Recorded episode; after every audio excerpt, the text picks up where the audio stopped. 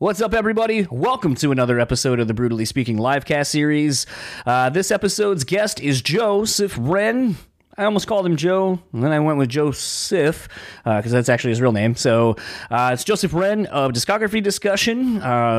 Big surprise, we added uh, the other half of discography discussion uh, to the podcast for our live cast. Um, Dan picked this one. It was kind of interesting, and as you'll hear right away, uh, Joe and I really had no fucking clue what the hell Dan was doing uh, as we ended up talking about our top five weird albums, weird artists. It's kind of still uncertain what that necessarily means. Uh, as you'll hear, Joe and I both kind of go, it's like do you mean like things that are guilty pleasures or is it more of a like things that are just weird? And i'm still not really entirely sure that i did what Dan wanted me to do, or Joe even, uh, as he went through his. But I think we came up with a really eclectic list of lots of interesting things. Um, I know since this chat, Dan actually has uh, gone on to listen to some more Death Grips. Um, if you're not familiar with that group, holy shit, you're in for a surprise. It was a lot of fun, and um, you know, sometimes these are kind of what we do over on Patreon, honestly. Uh, typically, we just come up with a top five list. We're not entirely sure uh, what the other person has or where we're going with it, and it's kind of fun, uh, just kind of being spontaneous sometimes. So uh, I thoroughly enjoy doing like a top five list. I do think when you get three people, it kind of gets a little long, but I mean, who does a top three? Because it already sometimes is hard enough to do a top five and not feel like you're eliminating, you know, somebody that you you mean to mention, but. And uh, yeah, so without further ado, this is our top five weirdest albums, artists, still unsure. And if uh, you're listening to this post date, Dan and I are probably just going to be recording the intros uh, for an episode or two. Um, probably just drink, honestly, because, uh, you know, typically Wednesday, the day before uh, Thanksgiving, is usually one of the biggest bar days. So it would seem kind of fitting to have some drinks. And I mean, I don't work the next day, so. And we can't go anywhere. So seems like it'll probably be a good time. Probably come up with something equally as spontaneous uh, to talk about once we're done doing our work. And as far as the episode this week, I know last weekend uh, we were supposed to put out the Wade MacNeil of Alexisonfire chat, but Dan listened to the King 810 episode first, so we just kind of flip flop the order. So this Sunday's episode is actually going to be with Wade MacNeil of Alexisonfire, talking about the uh, score that he did for the Random Acts of Violence movie. Uh, maybe if you're off, good time to check that out. And without further ado, we'll go back to a few weeks ago, and we'll see you on Sunday. And speaking of guests, Joe's here. What's up? Not much, but yeah, I thought I thought tonight it would be fun. Actually, um, and this is great because you guys have had no prep for it at all. Um, but a roundtable of what the what we think the top five weirdest albums in our uh, music collections are, and why. So, what are we defining as weird? Yeah. Weird, like metal weird, or weird in general? Like you would not believe that this CD is sitting on my shelf. Uh, weird in general, not like a guilty pleasure. Like, like I've got I've got like the entire entire Lady Gaga discography. That's not weird. Um, I mean, it is in places, but like, it, it's not. It's not a reflection on us. I guess is what I'm trying to say. I'm just saying it's a record that we listen to that maybe we like, maybe we don't like, but it's just weird. It's it's hard to wrap our heads around that, like that sort of eerie weird. I guess Maybe you're gonna have, even. you're gonna have to go and lead by example with this because I, I don't really, I still really don't know what that means. Well, I'm to start with a with a really simple example. Uh, so my my number five is uh, Horse the Band, uh, the Mechanical Hand, um, and that's a weird record just because it was made intentionally to sound weird. Um, it's the it's it's weird for a couple of reasons. One, um, you have subject matter that seems like it's related to video games, but according to the band, it is not. Um, so that's kind of that's kind of strange when you have a song called Birdo, which is you know Birdo from Super Mario Brothers 2, and there's even you know at the end where they repeat over and over, throw it back, throw it back, just like you would do in the game, but supposedly like they have no correlation to writing anything about video games. But the reason I think the record is weird is because number one, it's the the keyboard performance on it sounds like an 8-bit Nintendo, which I know everybody was doing around that time. Uh, but I don't know, everything about it is weird because they come off like a heavy band. Like they play the breakdowns and they play like all this all this crazy stuff, but like the vocalist is not a really a metal screamer, but he still screams anyway, like like at the top of his lungs, like in a very um like kid who just hit puberty sort of way. And it just it gives this rec it gives the record this totally unique quality that like really no other records I have can can really accomplish it. Like it sounds like it sounds like an indie band played a whole bunch of Nintendo, drank like 19 cases of Mountain Dew, and recorded a record.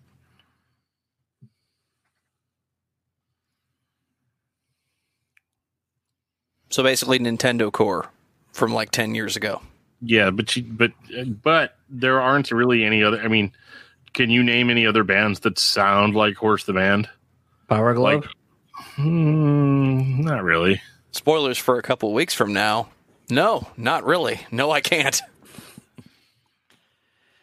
well, for me, the first one that comes to mind, and I had it a second ago and I freaking lost it. Because that's what happens when you're scrolling, trying to look for that one thing. If I was way faster and I just had it, I would have thrown the Elder Scrolls intro video over this. I'll take that There you one. go. Can I get the version of Skyrim's opening quest with the Macho Dragons? the obvious choice, number one, is Big Dumb Face. Duke Lion fights the terror. That's It's- the that's the Ab- first one, right? Yes, that's a- absolutely batshit insane the first time you listen to it. It's a hot pile of garbage.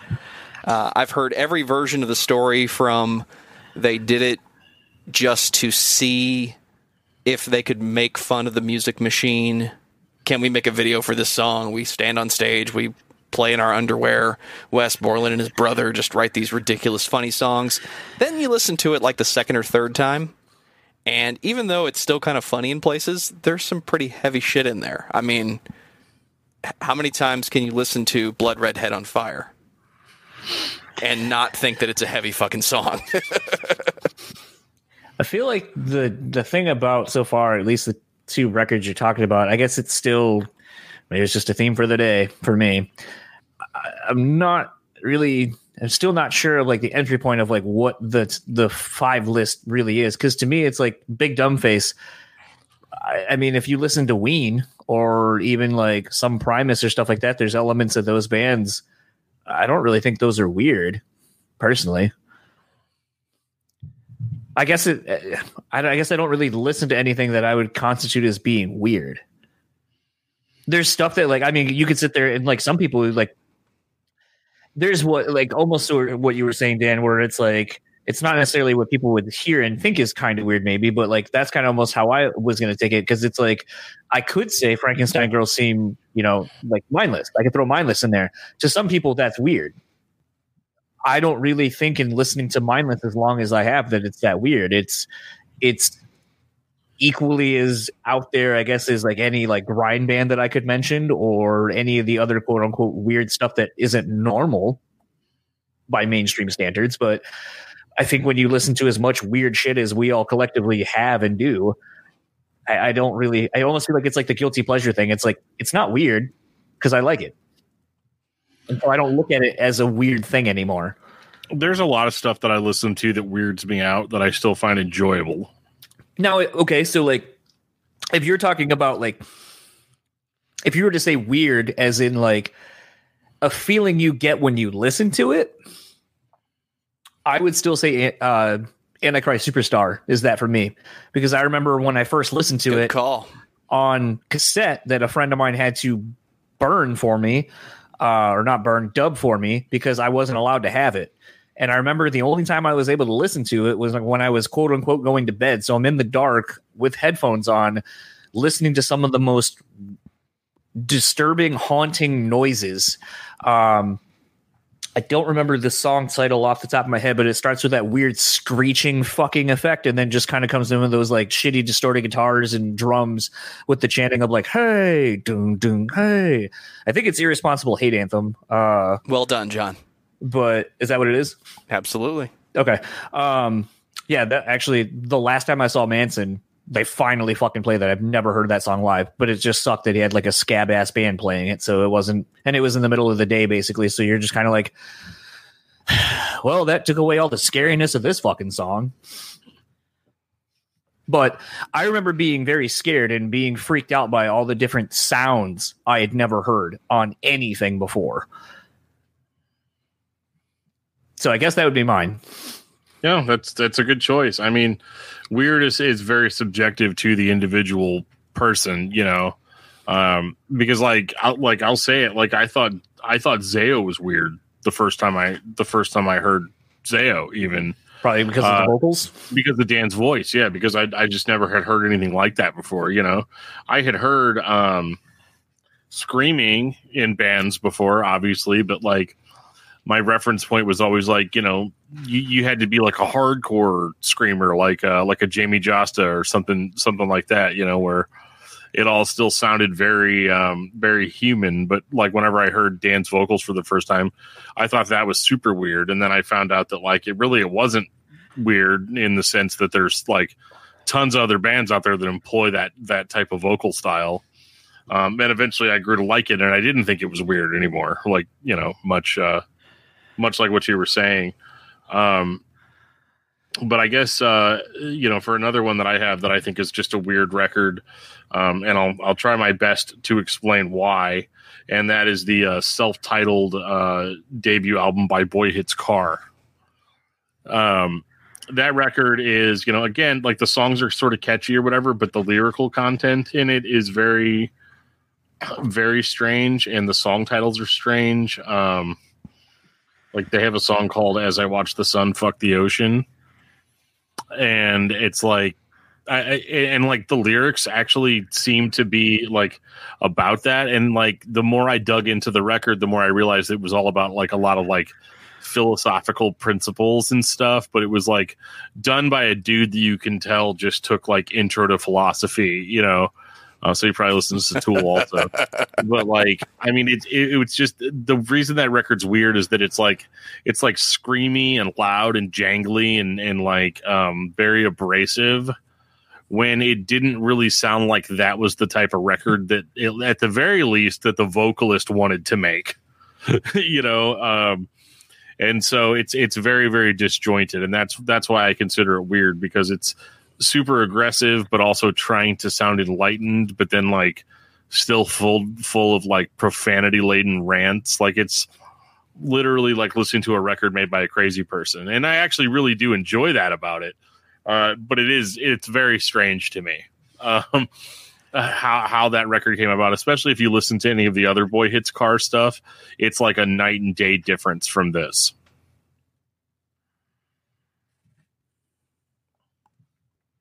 Does anybody listen to Boy Hits Car? I guess maybe I'm the only one. I heard a song on the radio, bought the album, and have been weirded out ever since. I uh, I haven't listened to them in a very long time. Well, the album I'm talking about would be the album, probably that you heard. Probably. Joe, what do you got? You got all kinds of weird crap. I do. Some of it came from you. Most of it just came from me. Um, you say weird is not guilty pleasure territory. Unfortunately, some of what is weird is the first time you hear it, and your mind is challenged. It doesn't sound like absolute shit, but something is there that draws you in and forces you to listen to the record a second, a third time. And to me, that reminds me of Frank Zappa. And my favorite record of his, The Best Band You Never Heard in Your Life, which is a mostly live record with a couple weird studio remixes of Sunshine of Your Love and Purple Haze. But for somebody who never got to see Frank Zappa live, never listened to his records before, it sounds like a very well rehearsed, sloppy band the first time you hear it.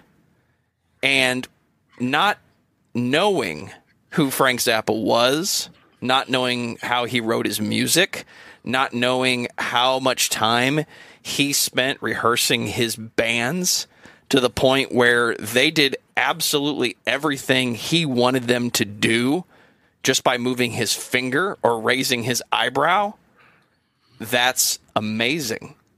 So it definitely is a weird record because it's not conventional. And it will challenge anyone that listens to popular music, rock in the traditional sense.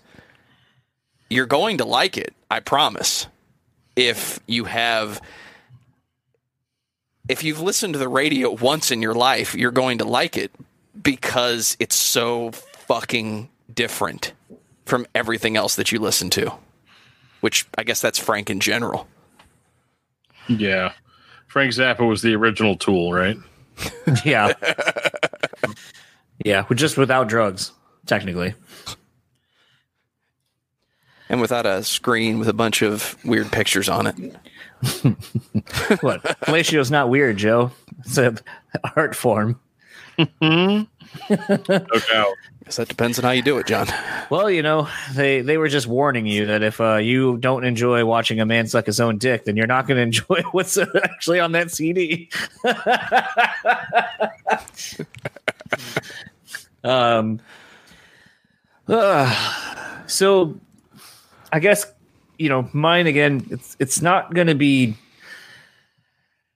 It's not going to be weird, I don't think, for the sake of it being weird to most people. But I think it's uh, again it's it's a song off of this record that just kind of evoked a very weird feeling um but it's uh it's secure and it's mainly disintegration and the song lullaby. Um you just have this like it was one of the first times really like of me getting into the cure and hearing just the layers upon layers upon layers of stuff and hearing weird sounds that you're not really used to hearing. And you have like a song like lullaby. And i mean when it came out i think it was like at least under 10 so i mean you're kind of using this through like my mtv gener- like generation brain of just constantly seeing stuff but it's like all their videos look fucking weird. You had this guy who looked like something between, and the only analogy I ever remember was he looked like uh, Robert Smith. Kind of reminded me of uh, Howie Mandel in Little Monsters for some reason. Like he just kind of looked like a weird, weird person. um, but it's a thing where lullaby, especially like the lyrical content's really fucking creepy, and the video is like super low budget, so it kind of is even we- more weird. And you have like all these effects going on once you just kind of start listening to it, where there's like lots of whispering and shit kind of going on, and it's panned whispering, and there's all this stuff, and you're just kind of like, the fuck is this? and as I've gotten older and a lot more into the cure, and especially that record, it's those things that always keep me coming back because it's it's interesting to know that they were able to achieve such things back in the 80s before you have, you know, the ability to record like we do now where you can just stack on a million fucking layers of things with a computer and it's easy. This was presumably done to tape and I don't even want to know how many overdubs were done onto tape or you know splicing shit together. And it's uh it's a thing where the music still holds up. Um, I've never seen the band just because I don't think I could honestly tolerate four hours of The Cure um, and still be alive to talk about it. I was going to say you can go in feeling happy and walk out feeling very sad. Well, I mean, that's kind of the, the crazy thing about The Cure, even is sometimes for as morose and dark as it is, there's equally, you know, upbeat. Like, that's kind of the real mind fuck of them is like, you know, you'll have some songs and they're very upbeat like pictures of you like it's it's a really like sounds like a really nice kind of upbeat ballad and then like you kind of listen to the lyrics and like fuck that's depressing Yeah. so I think I think that's why the cure is so effective though is because like you know it, it's like anything um you, you can't have a you can't have a truly impactful sad feeling without having a happy one to be- to to to contrast it to. Inside out taught us that. Hmm absolutely. Fucking Um, ball miles out of that movie. Um and it's the same with like heavier and melodic music too. You don't appreciate how heavy something is if the entire record sounds the same. Yeah. If, if if the entire genre of deathcore is listening, um, you know that would be that, that would be fantastic if you guys could take really really take that to heart. Um, can, can contrast can can really make your stuff shine. Um, but yeah, so my number three, um, and I don't think this is any kind of secret to anybody, but that it's uh, Obscura by Gorguts. Um, as if you wouldn't think that a band called Gorguts would be weird anyway. Uh, they kind of weren't before Obscura. Before Obscura, they were just like a Floridian death metal band, um, you know, from the vast country of Florida. Um, they are Floridians. No, but like they actually they weren't. I think he I think he was from France. But anyway, uh, they recorded it. They recorded in Morrisound Studios with Scott Burns. So you know that that makes them a Floridian death metal band in my book. Uh, but their stuff was pretty by the numbers uh, death metal. You know, like stiff and cold and the erosion of sanity and, and you know all this stuff or whatever. Uh, pretty standard stuff. And then Obscura comes out where it sounds like like to me it sounds like the band Gorguts you like got sucked into like an HP Lovecraft uh style you know cosmic horror thing where they like were transported across billions of years in different dimensions and didn't remember who they were or anything. And then they just got dropped into a studio immediately after that with their instruments. And the music that they're playing sounds like kind of like death metal like like that maybe that's what it once was uh at, at one point but like it's it's all very like very discordant. And it's really hard to explain because it's not like it's not like there haven't been like discordant bands out there uh you know before or since but like this literally sounds like martians heard a garbled up version of death metal and then tried to recreate it like based on like bad transmissions uh it's not a bad record but like the time signatures seem like they're using alien math uh the sounds that the even the vocalist it like he he's like grunting and growling and stuff, but like it's not like it was on the old records. It sounds like he's like confused and wandering through like a a, a giant like maze out on dark side of the moon and in, in the dead of space. Like it's very it's very weird. It still makes me it still weirds me out to listen to that record. It's super enjoyable because it's probably one of the most unique albums I have. But my goodness, is it a uh, it, it's a real, real trip to listen to. Um, might even be hard to get through because there's like nothing melodic on it at all. But like, but it's not like Meshuggah where you're like, oh yeah, okay, I can definitely hear the math in this. You don't understand the math. like you just you just don't like there there's the human the human mind is always listening for patterns right like that's why we like music because music music has a consistent pattern. Uh, sometimes the difference between you liking a song and not liking a song depends 100% on how closely the pattern matches a different song that you like. Um, and that's just that's just that's just bare basics. Uh, Obscura, on the other hand, has no human like recognizable human pattern to it at all. And um, if I didn't know any better, I, I, would say that these guys absolutely were aliens and whatever. But like the rest of their the rest of their stuff sounds like pretty by the numbers, like death metal stuff. Like they got a little proggy later in their career, but like Obscura is absolutely one of the weirdest albums I've ever heard in my life. And it would probably be, be my number one, but I've got a couple of even stranger ones.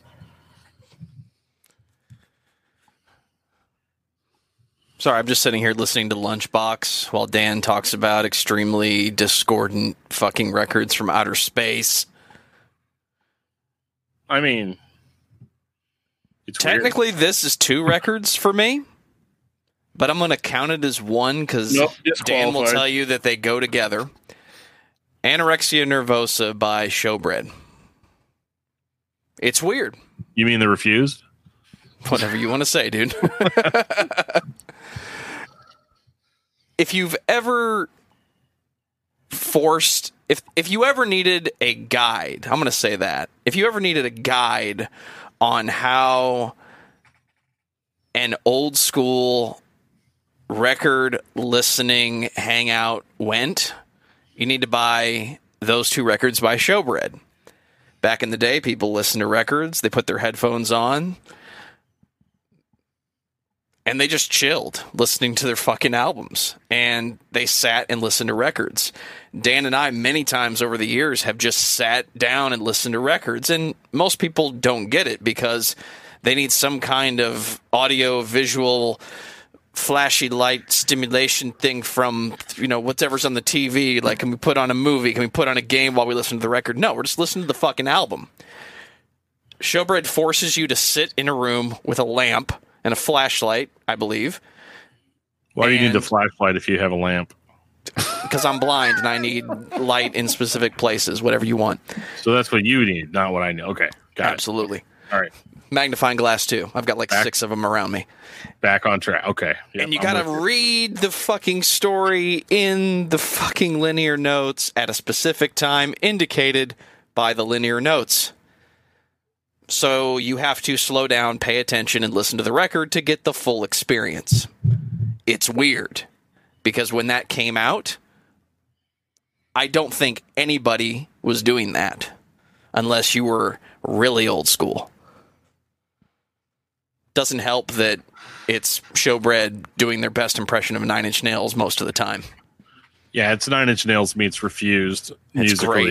it is actually a really good combination. Uh, but I think I think the weirdest thing about that record, th- those records, especially uh, Nervosa in particular, is um, in case you didn't listen to our discography discussion episode on Showbread. Um, so basically, and I remember because when we did the episode, I was like, I'm only going to talk about this for a minute, and then like 45 minutes later, uh, I was explaining it. So I'm going to try to keep it more brief than that um because i could talk about this record for nine hours but for you guys i'm going to try to do it in eight. Um basically like it's a it's a tale of two sisters right?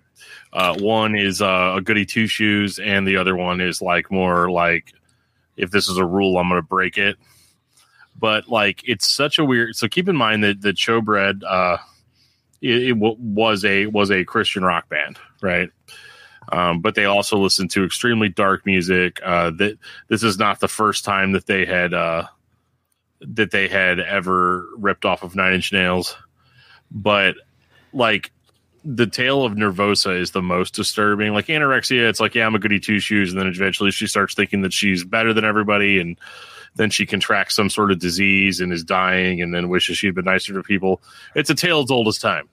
Uh, but then the Nervosa one, they go into way, way weirdly graphic detail uh, on all the things that she did. So, like, she apparently gets a job as a stripper, but it's not like a stripper, like just a strip club. It's a strip club that's inside of a slaughterhouse. Like, they, they've built a glass floor above a slaughterhouse. And so while these women are stripping, you're like watching, you can look down and see like um, what I can only imagine are those crazy dudes from the Texas Chainsaw Massacre are like bashing the skulls in of, of cows and, and whatever other animals they can get their hands on. Dude, every Uh, time you tell this story, it sounds more and more like a Robert Rodriguez, Quentin Tarantino double feature. I mean, I think I could write the script, you know, I think it would be cool. Um, but then, yeah, so that happens, you know, and it's like a song. And, um, and then she like on the song The Pig, she essentially is like raped.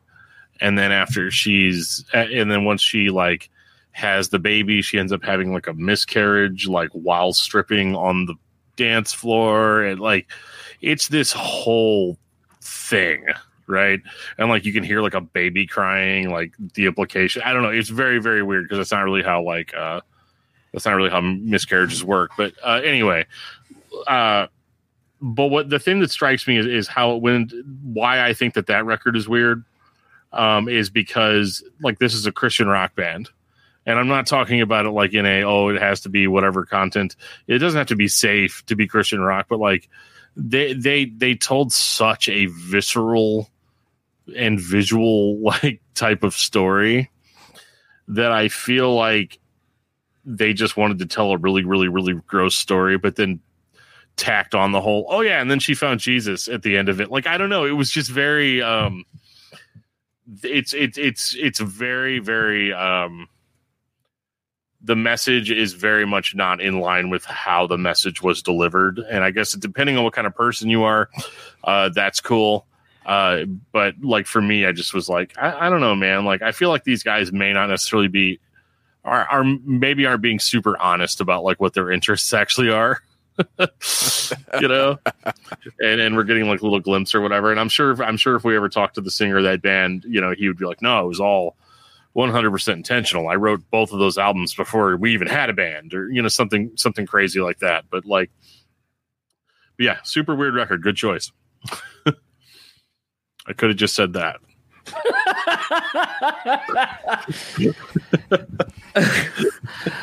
Um mine is a because I've kind of figured out the next three. Um so this one's more just as a whole. Um I can point to specific songs off of each release uh, that they've done that I think are, are weird uh, in context to the rest of the record. I think all the records are kind of weird in their own right. So that's why I'm just going to say collectively as a whole, Faith No More. Um, I mean, you look at a song like Ugly in the Morning compared to Midlife Crisis, to a song like Jizzlobber off of Album of the Year, to their cover of Easy by the Commodores, uh, anything like uh, Zombie Eaters. I mean, they are a band that seemingly has no definition of who or what they are. They're everything. And sometimes when you put on all their records or even just hit shuffle uh, on their discography, you, kind of just kind of you're like, what the fuck is this? And I remember being a kid seeing.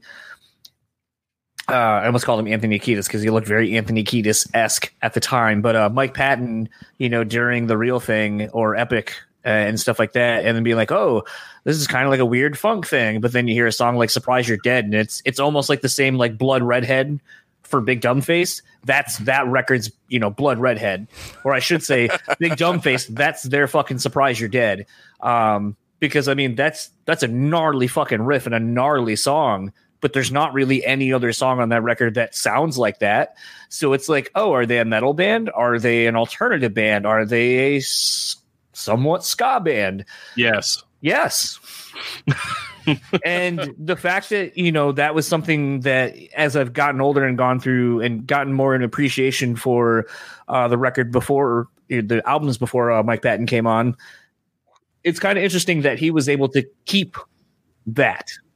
Because, you know, he could have been like, fuck that. I'm, I'm a, this kind of guy. This is what I do and or I only want to I'm going to make it very singularly focused as to what we do. Um, but I think is what showcased his wide range uh, vocally, and I mean has really allowed him to just go down so many different avenues uh, himself and all the nine million and one uh, other projects he does. But Faith No More, just collectively as a whole, I remember being young, hearing that, and just being like, "What the fuck is this?"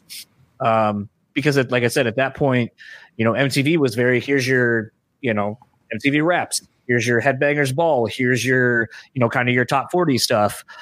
And then somewhere there was just Faith No More kind of weaving in and out of a handful of those things. And you're like, okay, I don't know what this is. And a fish is flopping on the ground. and, and that band would write one of the most epic songs of all time. Wow, really? If this was a game show, I mean, I could do it, but if this, maybe we should do that at some point. Make this like a game show where if uh, you get muted for like 10 seconds for making a bad joke. Presented oh by DiscussMetal.com. Yikes. Oh boy. Uh, so this one's like a real deep cut, and I think probably nobody that's on this call has heard it besides me and Joe and so that is one the, person on the call yeah, hasn't heard the record. so yeah. that was a real long way of just going, John. You probably haven't heard this. I'm being I'm being elegant. Yeah. Uh, yeah. So this is the the self title, and I have it over on my CD shelf somewhere. I just don't feel like getting up and finding it.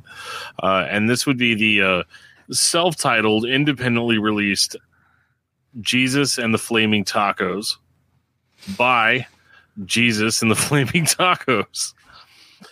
Um, Keep it going. this is a very very weird album, Yeah, and uh, and I don't even really know how to describe it. Like, obviously, it's like a bunch of kids that all went to church together. I don't even know if they were local. I don't even know how I got this CD. I don't know They were St. Louis local. Yes, were they, local? Okay, okay. So they definitely liked Rage Against the Machine. You could you could tell that. You're gonna leave that Uh, CD at my house, right? Joe, can you do you have a copy of that? No. Do you know why? Because you have it. Okay, man, I wish I, I wish I, I wish I had a rip of it or something. I we could play it on stream. There's no way we get flagged for it, but um, basically, this is a Christian rock band um, that probably existed for less than a year, and It's um, longer than that. they sounded like up a long time ago. they wanted to be they wanted to be Rage Against the Machine, I think, and they were religion the like, machine in this situation, or "What's that?" you said is religion the machine in this situation, or I don't think it's that complicated. okay, Uh, that's Avril really. Lavigne, but whatever. yeah, um, I think that. I'll mute my own mic. oh boy oh boy i mean i am the one that said complicated anyway um no so like it just starts off with this dude it's like it's like the music's almost non-existent the vocalist is like louder than everybody else in the band which is the way it should be um but he's like i was not i was not i was not and then it was Oh, like that's Static X, dude. That's and fine. then no, no, no, no, not even, not even close. I was not, I was not, I was not. Dun dun, looking, dun dun for him, dun dun. But he, dun dun, found, dun dun, me, and like it's it's weird uh, for for obvious reasons. Like, of course, it's like super super terrible.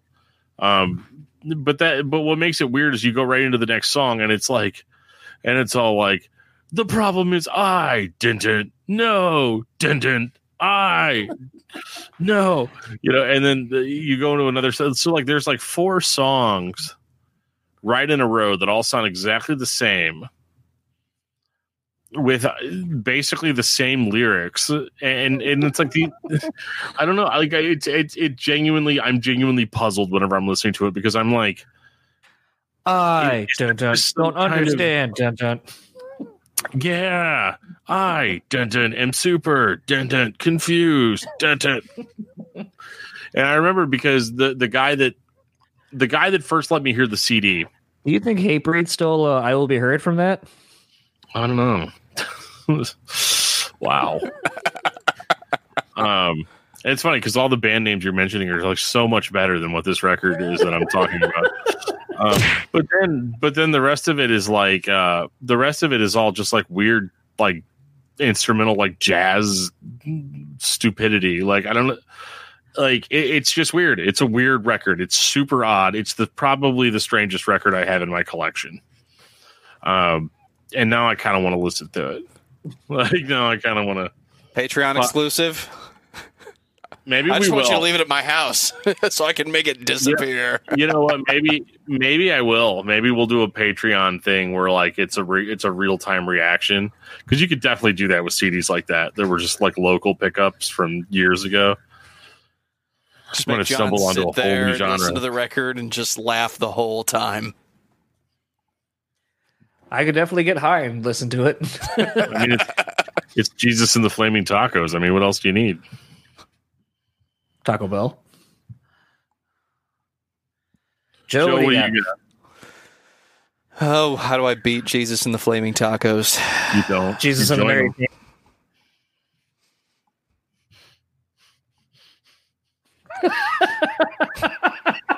I got a few G, G. Allen cassettes laying around. No. Um, Wrong kind of scat. Thank you, John.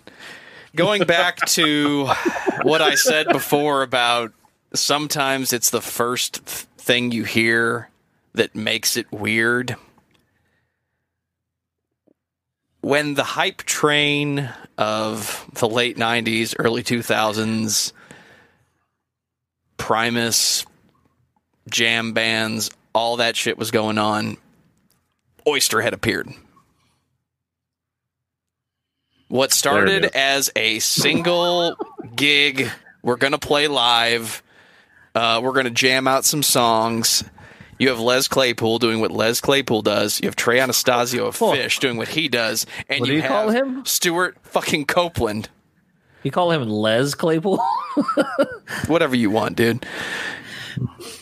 You put those three people in the room. You know it's going to be interesting, but you don't expect it to be fucking good.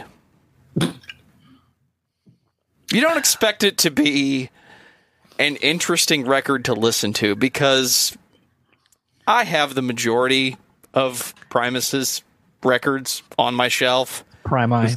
It's I've not listened to Primus. Phish. I've got the police. And then I see Oysterhead on HBO on an episode of Reverb. Good show. And it is absolutely one of the coolest fucking sets I've ever seen. I'm not into the jam band thing, but I will sit and watch the Grateful Dead. I'll watch a Phish concert and I'll be into it. But it's really hard to remember that really cool thing Trey played last night It was a wrong note. three weeks from now, right? Oysterhead has reunited a few times to play Bonnaroo, and I will be there the next time that happens because that's how fucking good they are when they play live. It's a weird record.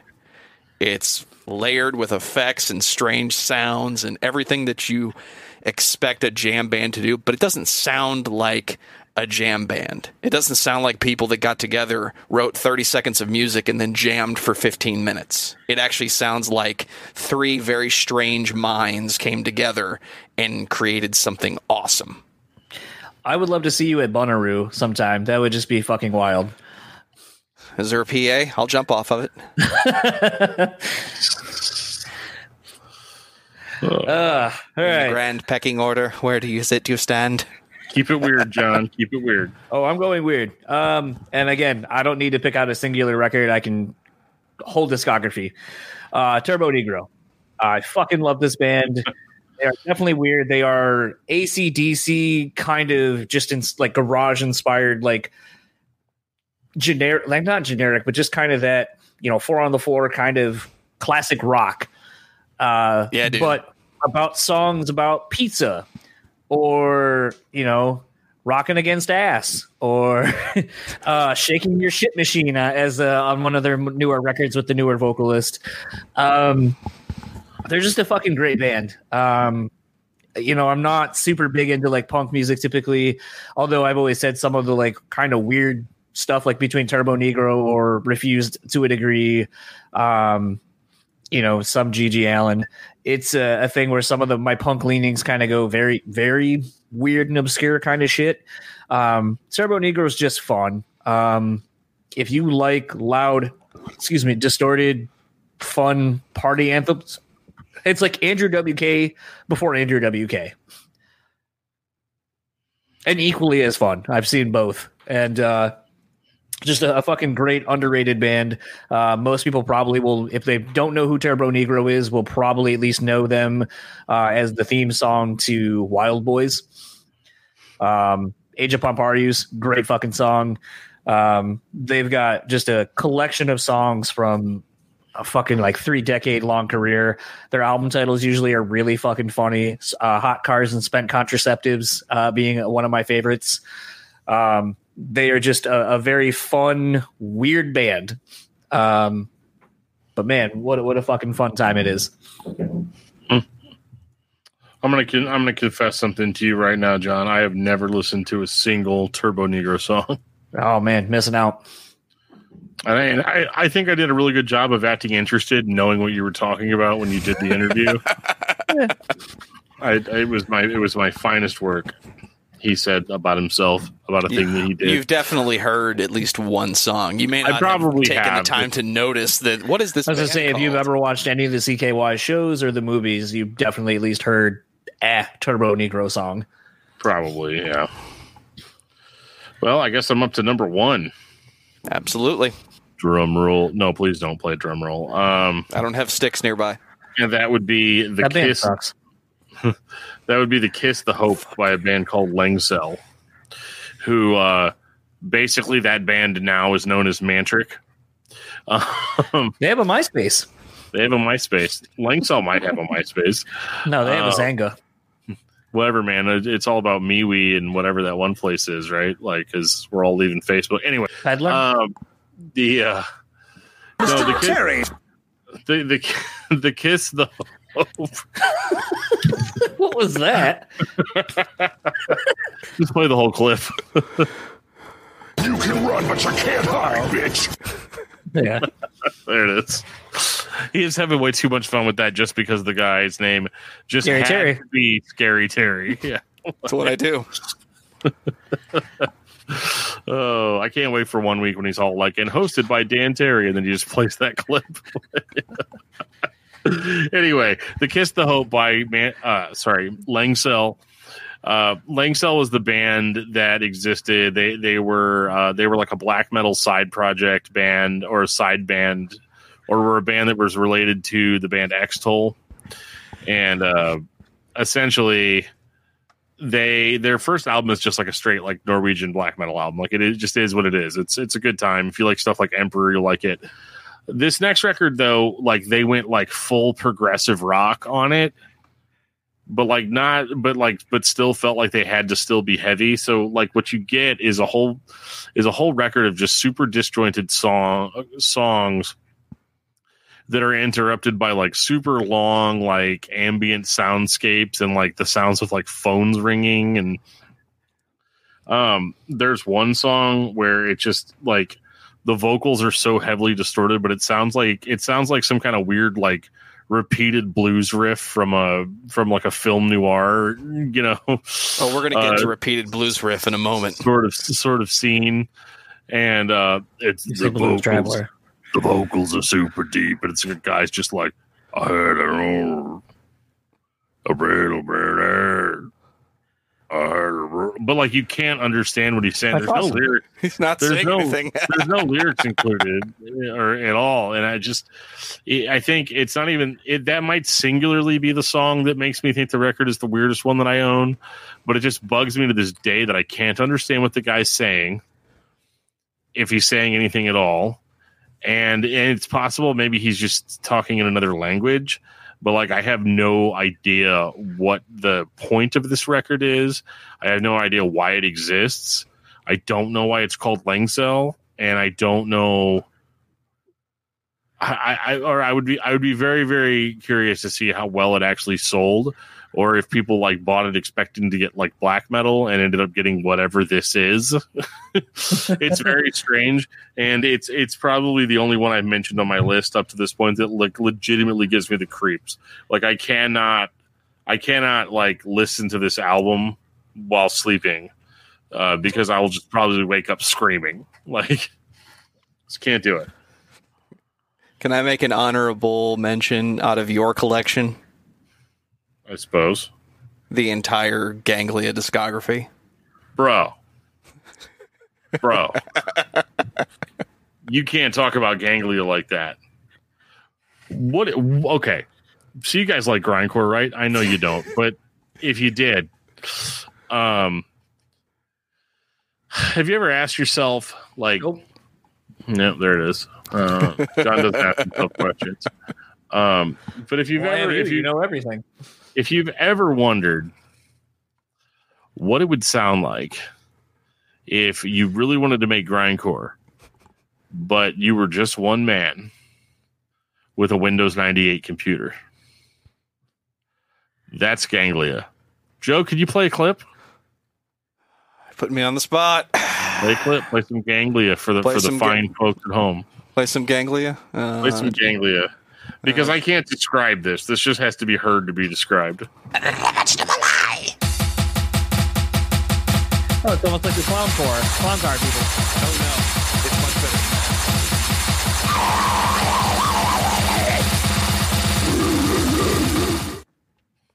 That's I have an actual- discography. I have an actual disc of this, like with liner How many notes. tracks are on that record, Dan? Uh, 102 songs are on that CD. And I remember even whenever I bought it from the guy that uh, the guy I bought it from is actually the guy that used to own our record label. He's like a total criminal. Um, but I remember he was selling CDs on his website at the time, and I was like, Ganglia. Now there's a name I've not heard in a long time. So I I just bought the CD just out of morbid curiosity. It comes in a DVD case, and you can tell the dude was like, you could tell if the dude was like uh, full on like into the Matrix, like really hardcore into the Matrix, and um, yeah, it's just a it's just a bad time. It's really bad to listen to. It's not good at all. And I have no idea what the guy was thinking. I remember showing it to Buddy and Buddy just like convulsing and being like, Who likes this? And I'm like, Well, I mean, I imagine the guy that made it likes it. You know, it's just like, but nobody nobody asked for this. Why did he give this to, to I a like world it. that It's didn't too ask much, for but? I love it. yeah, and Joe, the guy that made it, and Joe. Uh, but yeah, it's that that's a good choice, Joe. But I I still don't think it's the weirdest thing that I have because like I get it, dude. I was in that scene for a really long time, not the e grindcore scene, but just like like feeling like I can just you know create something out of nothing, you know, from my basement.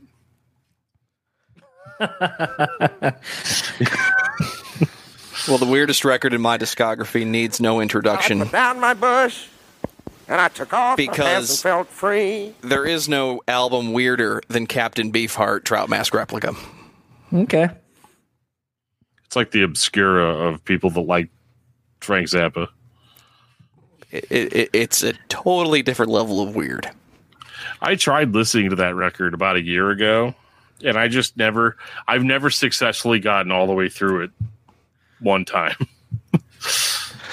I don't know if he was trying to create a psychedelic experience on vinyl, but the record is very much considered to be good in the circle of people that listen to Frank Zappa. I am convinced it is good to a lot of people that took a lot of drugs long before I was born. The record is amazing because, like I said earlier about Frank Zappa, it sounds like the band being rehearsed to death by one guy who is trying to inspire the band to create music, whereas Frank Zappa would compose it. Captain Beefheart tried to inspire it out of his band. He was trying to be a true frontman, much like the Chariot would do later on. There's one guy, and he tells everybody just make music, make heavy, make awesome, and then we move on to the next thing. That's as soon as we get big, I'm going to quit. well, Captain Beefheart just kept his magic band going forever. talking about Josh Scogin, then we got to say, you know. yeah, I can't wait to get really popular in this band so that I can quit and let everyone down. I'm Tell still us how you listening. really feel, Dan. I'm still listening to you guys, but uh, I'm going to go look for my Ganglia CD. Okay. As I'm literally on the last one, but uh that's fine. You guys could just, you know, chit chat amongst yourselves. So mine is Death Grips. Death Um, grips. Death All right. grips. If you've never heard Death Grips, it is pretty interesting. Um, I actually was texting my friend because I was gonna uh, pull up the clip, but I, I don't remember the song. Um, I don't even. It, it's so hard to really categorize what Death Grips is. Um, I remember working at the screen printing place I was at, and at one point we had a stereo, and we were playing this, and uh, there was a dude that worked over in the shipping department. There's a big hole between uh, the building, uh, so you can kind of go between some of these departments. And we made fun of this dude Brian because he would almost be like uh, the neighbor from Friday, where he's like, "Would you please stay off my grass?" Um, he'd come over while we're blasting death grips and just be like, "Can you please turn it down? It's rattling over here." And it's like, "All right, dude." And we were playing one song that was just ignorant as fuck, like just real bad bass drops and a bunch of weird noises and shit. and we came into work the next day, and our whole stereo system was gone. Oh shit! and they made everyone have to wear headphones. so Death Grips uh, ruined uh, everyone from being able to have like their own little stereo systems at each press uh, for quite a while. And we had like a full on. It wasn't like a boom box like most everyone else. We had like a fucking speaker, uh, like a. um basically like a receiver with a Bluetooth or like with a aux cord, and then like two giant ass speakers. Uh, so we were we were really ignorant with it. But uh, yeah, Death Grips is mine. My other uh, my other toss up was going to be uh, something equally as weird. I'm, I'm actually pulling a Joe, and I'm kind of blanking on the name. Um, I was just looking it up. Um, Sometimes you blank out, John, when all you do is listen to metal all day. I actually don't listen to metal all day. That's the funny thing. I mean, yeah. Oh yeah, you're right. I could see how your neighbor would be annoyed by this. Oh yeah. This is pretty obnoxious.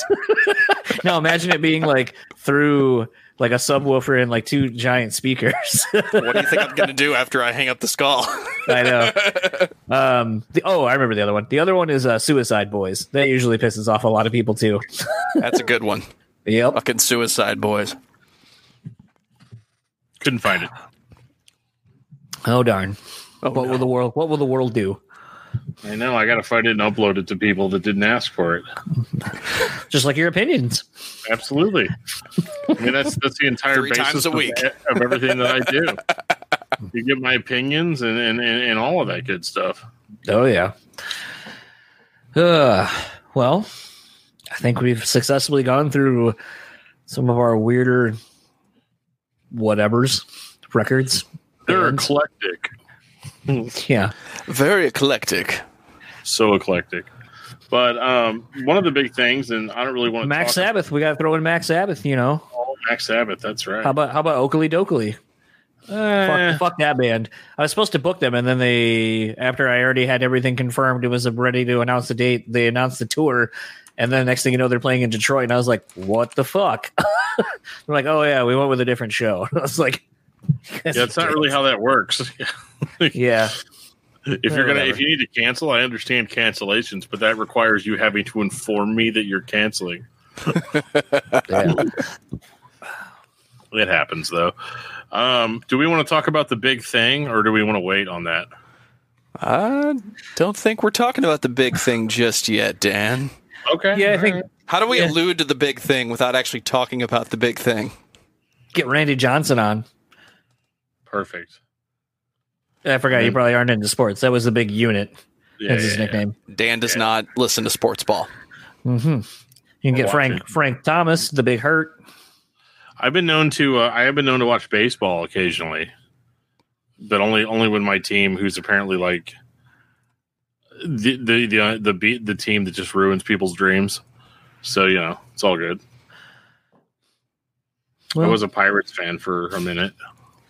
Back Change the Roberto- channel and I'll break your fingers. Yeah. Well, you know, thanks for that, Clink. Um, but yeah, cool. Well, uh, I think that um, I'm gonna go to bed then.